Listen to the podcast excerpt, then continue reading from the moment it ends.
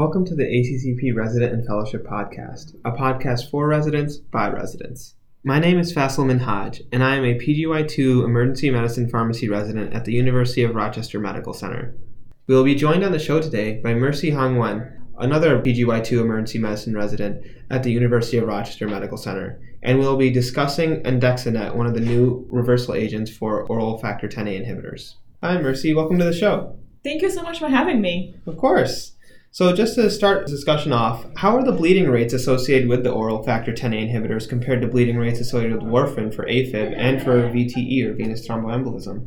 So, for the indication of atrial fibrillation, randomized trial for the oral factor 10A inhibitor, trials such as the Rocket AF, Aristotle, Engage AF, TIMI 48 have demonstrated a 2 to 3% risk of major bleeding and a 0.1 to 0.5% risk of intracranial hemorrhage compared to 3% for major bleeding and about 0.7 to 0.9% for intracranial hemorrhage for warfarin. So overall, a slightly lower with the oral factor 10A, but not statistically significant. For the indication of VTE, a systematic review and meta-analysis of five trials performed by Van der Hulle and colleague in 2014 with about 24,000 patients have demonstrated a relative risk of 0.5 compared to warfarin. In other words, DOACs have 50% lower risk of major bleeding compared to warfarin. Interesting. What are current treatment options for bleeding in patients on oral factor 10A inhibitors? So until recently, there has been no direct reversal agent, and prothrombin complex concentrate or PCC have been used to provide coagulation factor support for bleeding patients. In May 2018, the US FDA approved andexanet alpha, which is a recombinant modified human factor 10A decoy proteins that binds factor 10A's inhibitor, restoring endogenous factor 10A's activity and coagulation. With that in mind, on what we have historically used to reverse the DOACs, what are the efficacy and safety data for andexanet? In healthy volunteer trials, andexanet restored anti-factor 10A activity by 20 to 73% for rivaroxaban and edoxaban, depending on anti-factor 10A's dose administered. The Annexa A trial, looking at the apixaban, and the Annexa R trial, looking at rivaroxaban, evaluated andexanet for reversal in about 145 healthy volunteers, and anti-factors 10A activities was rapidly reduced within two to five minutes after IV mm-hmm. bolus compared to placebo. And we're looking at the difference between 94% reductions versus 21% reductions for apixaban, and about 92% reductions versus 18% reductions for rivaroxaban, and this was sustained during the two hours infusion, but rebounded quickly after. In August 2016, the US FDA declined andexanet approval, requesting additional efficacy and safety data and the inclusion of edoxaban and enoxaparin. Then we have the Annexa 4, which is an open label trial, evaluated andexanet reversal of rivaroxaban, apixaban, edoxaban, and enoxaparin in patients with acute major bleeding. And an interim report of the study was published in late 2016. And in May 2018, the US FDA approved andexanet alpha, and its full release occurred this year.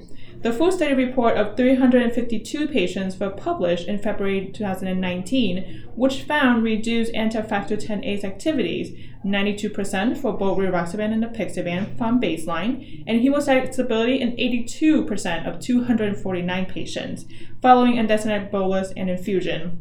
The study regimen was a 400 or 800 milligram bolus, followed by 480 or 960 milligram two hours infusion, just depending on the last dose of anti-factor 10A medications, um, which is the cutoff is about seven hours.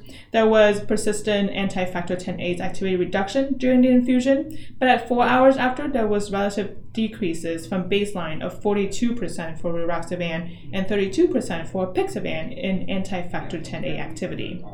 Specific concern with Annexa 4s are lack of a comparator group, rebounds effects of anti-factor 10A activity, and the high thromboembolic event to TTE rate of about 10% within 30 days.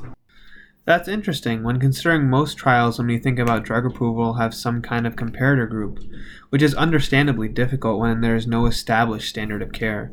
It reminds me of the idarucizumab trials and how it got approved with simple observational studies. However, knowing that before we did frequently use PCCs for the reversal of factor 10A inhibitors, how do they compare in terms of efficacy and safety? So historically, the four-factor PCC has been used for warfarin reversal. So we're looking at a study conducted by Sarode and colleague, and this is a multi-center, open-label, randomized, plasma-controlled, non-inferiority phase 3b trial. Compare four-factor PCC versus FFP in about 216 patients on vitamin K antagonists with major bleeding.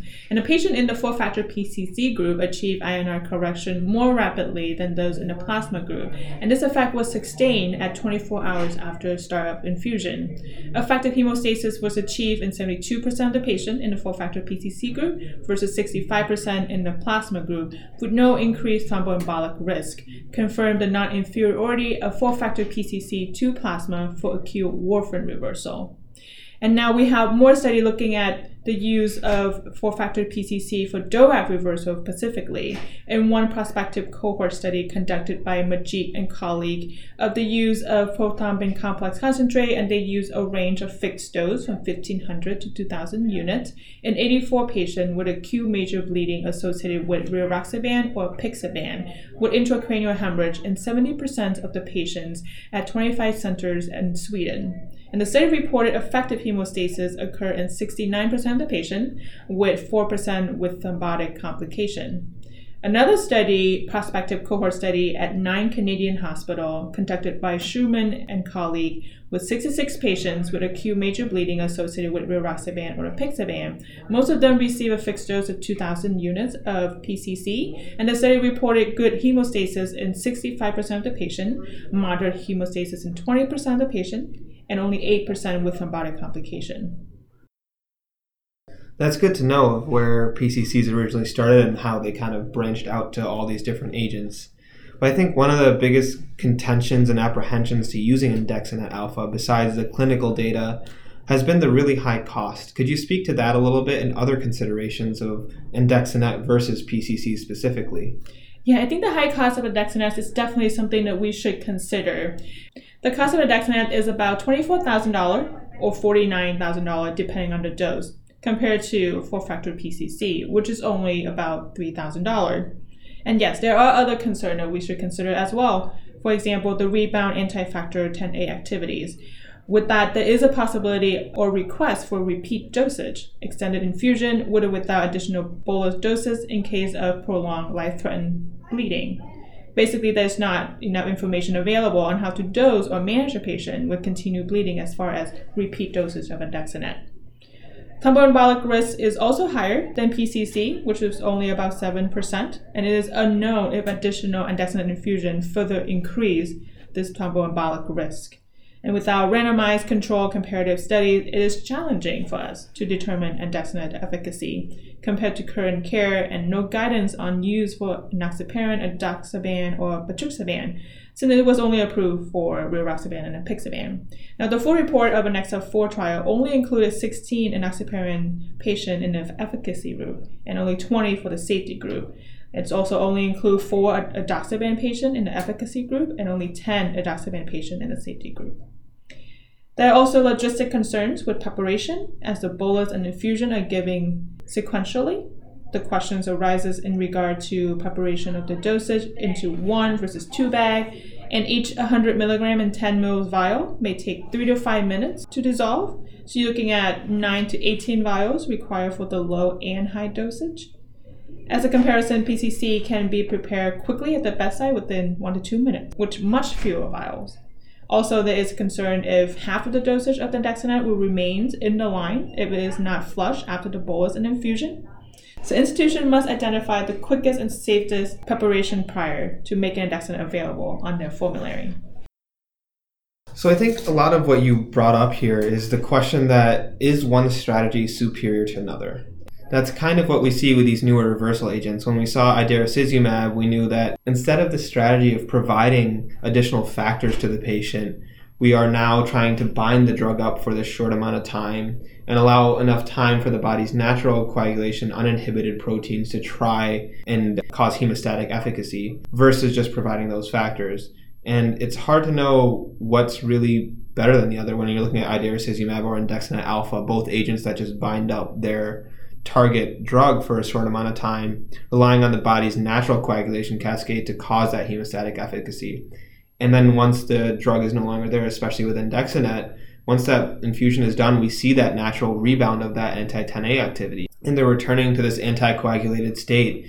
So that's kind of question as for is this really appropriate? And with the PCC method, it relies more on providing these uninhibited factors for hemostasis. So, in your opinion, which strategy really seems to be more appropriate? You know, that's a great question. We don't really know which strategy works better, but with the limited clinical data and lack of comparison studies, the cost considerations, preparation difficulties, our institution at the University of Rochester has not added to our formulary.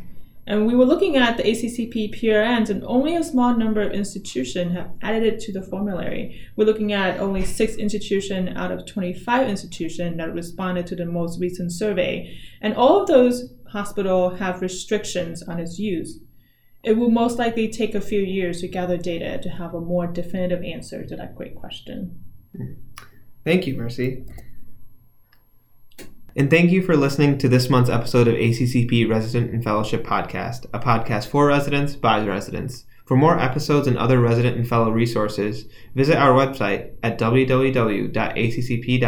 slash resfel. That's accp.com slash R-E-S-F-E-L. Thank you.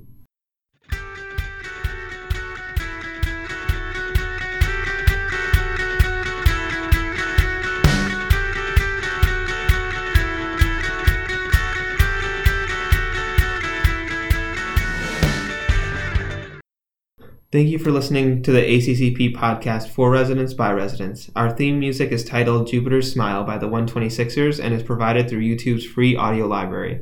Please subscribe to the ACCP podcast to be notified of new episodes.